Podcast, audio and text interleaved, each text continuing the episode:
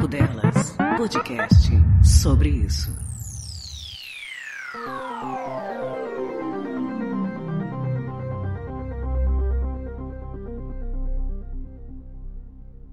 Eu acho que eu devo quem eu sou à leitura eu seria uma pessoa completamente diferente desta e certamente pior do que, a, do que eu sou, porque a, a leitura me acompanha desde de, de, da infância praticamente. Eu de menino já lia gibis, era viciado em ler gibis, depois passei na adolescência a ler os autores da língua portuguesa. Na época de faculdade, vestibular, realmente minha vida ficou muito complicada, porque você tinha uma quantidade enorme de, de coisas para estudar e a literatura ficou em segundo plano. Mas eu retomei em seguida. Eu tenho um enorme prazer, porque você, quando lê, a leitura é o mais completo de todos os exercícios intelectuais. Você, enquanto está lendo, está vendo a imagem, você está criando uma imagem, está ouvindo um som, você está ouvindo a voz do narrador. Estimula diversas áreas do cérebro. E a leitura, através da leitura, através da literatura, você tem acesso a um mundo inacessível de outra forma. Você lê um livro que se passa em Paris, em 1800 e você vai entender como era Paris nessa época,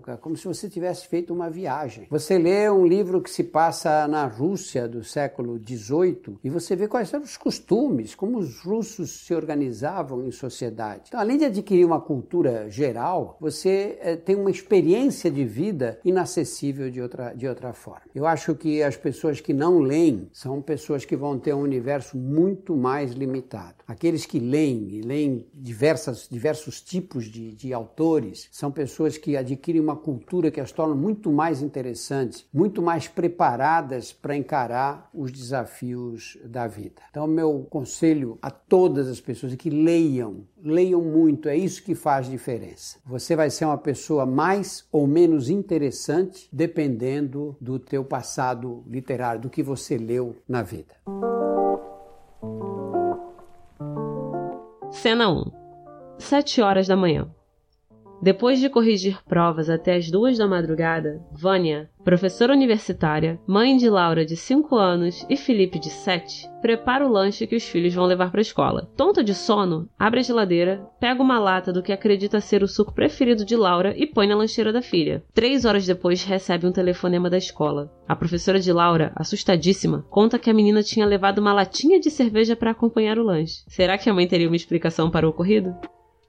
Cena 2 Sete horas da manhã, três anos antes. Vânia está parada na porta do prédio onde mora, esperando os dois ônibus de transporte escolar que vão levar Laura e Felipe para as suas respectivas escolas. Olha o relógio estressadíssima. Tem que aplicar uma prova na faculdade às sete e meia e sabe que vai enfrentar um trânsito violento. Assim que o ônibus de Felipe encosta sem raciocinar, ela põe as duas crianças lá dentro, entra em seu carro e sai a mil por hora. Pouco depois de chegar à faculdade, recebe um telefonema do porteiro do prédio. Dona Vânia diz ele aflito. O escolar acabou de devolver a Laura. O motorista falou que ela não estuda na escola do Felipe e que não pode ficar lá. Ela está aqui na portaria chorando. O que, que eu faço com ela? A prova que iria aplicar teve que ser adiada e Vânia foi para casa chorar junto com a filha.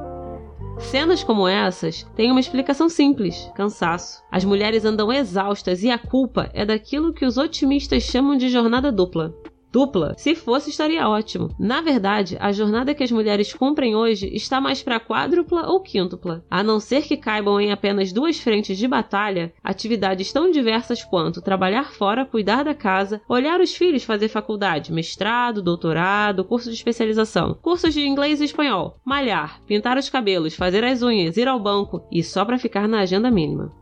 Duas frentes de batalha a mulher de hoje encara até umas 10 horas da manhã. Depois vem o resto. E nesse resto cabem coisas que até Deus duvida. É fazer supermercado e sacolão, levar o carro ao mecânico, ir à reunião da escola dos filhos, depilar-se, ir ao médico, levar as crianças à natação, ao dentista e aos aniversários dos amigos, fazer esteira, passar na padaria para comprar o lanche da tarde, buscar a roupa na lavanderia, devolver os filmes na locadora, ler jornais, assistir aos telejornais, esperar o bombeiro que vem consertar a torneira do banheiro, ir à reunião do condomínio. Além disso, quem é que cuida dos idosos da família? Família? Quem é que olha os doentes? E mais, quem é que tem que se lembrar de todos os aniversários da família e dos amigos? Sair, comprar o presente, escrever o cartão e às vezes até assinar por ele, o, o companheiro marido. Não é à toa que as mulheres estão acabadas. Antes eu vivia deprimida, diz uma historiadora amiga minha. Agora eu vivo comprimida. As voltas com um mestrado, dois filhos, um ex-marido que dá trabalho e um emprego que consome de 8 a 10 horas por dia, ela se queixa de viver sob pressão e garante. Na época da depressão era feliz e não sabia. É o que sente a maioria das mulheres de de hoje, que o diga Beatriz, chefe de produção de uma emissora de TV, solteira e mãe de Luana, de 7 anos. Eu ando tão cansada, mas tão cansada, desabafa, que quando chego em casa à noite, depois de passar 10 horas na televisão sem parar um minuto, e a Luana me pede para brincar de casinha com ela, eu falo que topo mas com uma condição: eu sou a mesa. Aí me deito de bruços no chão da sala, fico imóvel porque a mesa não se mexe e ela vai colocando as xicrinhas e os pratinhos em cima de mim. Meia hora fazendo o papel de mesa ajuda-me a recuperar as energias e depois ir para a cozinha, preparar o nosso lanche, olhar o dever de casa da Luana, contar histórias para elas e fazer companhia até dormir. Às vezes, Beatriz chega em casa sonhando com silêncio, algo que definitivamente não existe uma redação de TV, e encontra a Luana mil, brinca um pouco com a filha e depois diz que precisa de um tempo para rezar baixinho. Na verdade, ela fica parada, de olhos fechados, até o cansaço diminuir. Luana espera, mas não gosta. Outro dia, depois de ficar quieta quase 10 minutos em respeito ao ritual da mãe, perguntou impaciente: Mãe, por que, que você tem que rezar esse tantão? Ah, é porque Deus é tão bom para nós que cada vez tenho mais coisas para agradecer, respondeu. Como ele gosta que a gente agradeça uma por uma, tudo separado, demora mesmo. Com isso, ganhou mais uns minutinhos de silêncio, acompanhados do olhar desconfiado da filha.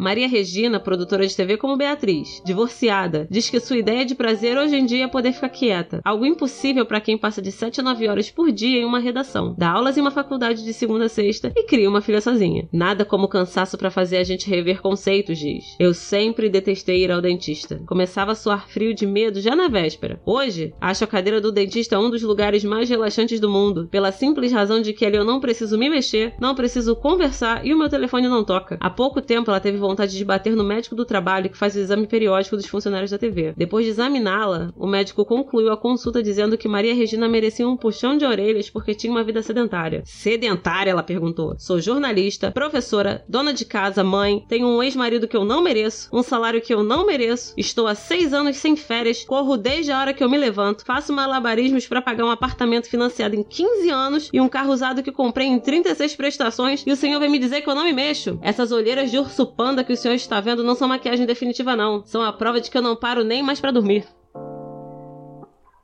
Você imagina que nós somos a geração que mais lê em toda a história da humanidade? Os jovens, os adultos mais velhos passam o dia transmitindo mensagens no celular, passam o dia trocando pequenas frases, passam todo o tempo em torno dos seus aparelhos lendo, escrevendo, enviando imagens que também constituem leitura. Você vive lendo, na escola você foi obrigado a ler. Muitas pessoas leem jornais, mas eu queria lembrar que há um tipo de leitura, a leitura de um clássico, que tem um efeito enorme sobre a sua vida. A leitura de uma peça como Hamlet de William Shakespeare, a leitura de um clássico como a Divina Comédia de Dante, entrar numa obra como, por exemplo, um romance de Machado de Assis, um texto importante de Clarice Lispector, não é apenas um ato de ler e responder a uma prova ou aprender uma história, mas é uma conscientização de um outro mundo, expande a sua capacidade de observação, aumenta seu vocabulário, aumenta seu conceito do mundo, questiona sua posição no mundo, representa um obstáculo porque muitos clássicos não são fáceis, e ao final dessa obra, quando você fecha fecha a página de uma grande literatura, você é outra pessoa. Você se transformou numa pessoa diferente. Você nunca mais será o mesmo. Você encontrou um diálogo consigo mesmo, com o autor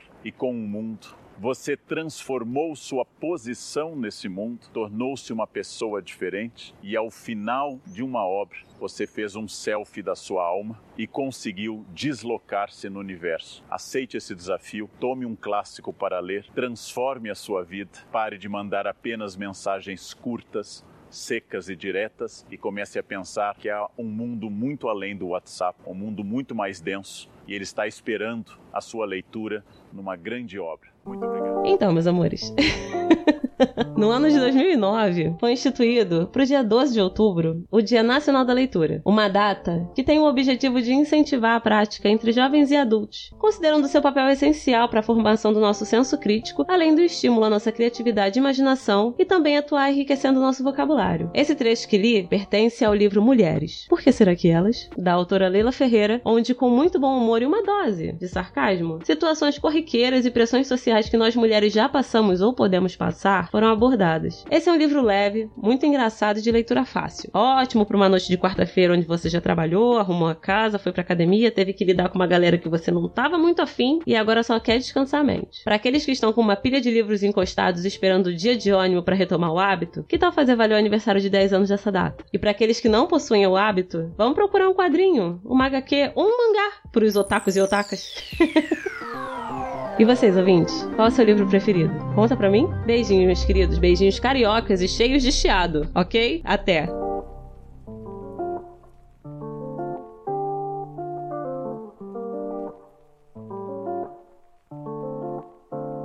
Você ouviu Papo Delas, podcast sobre isso.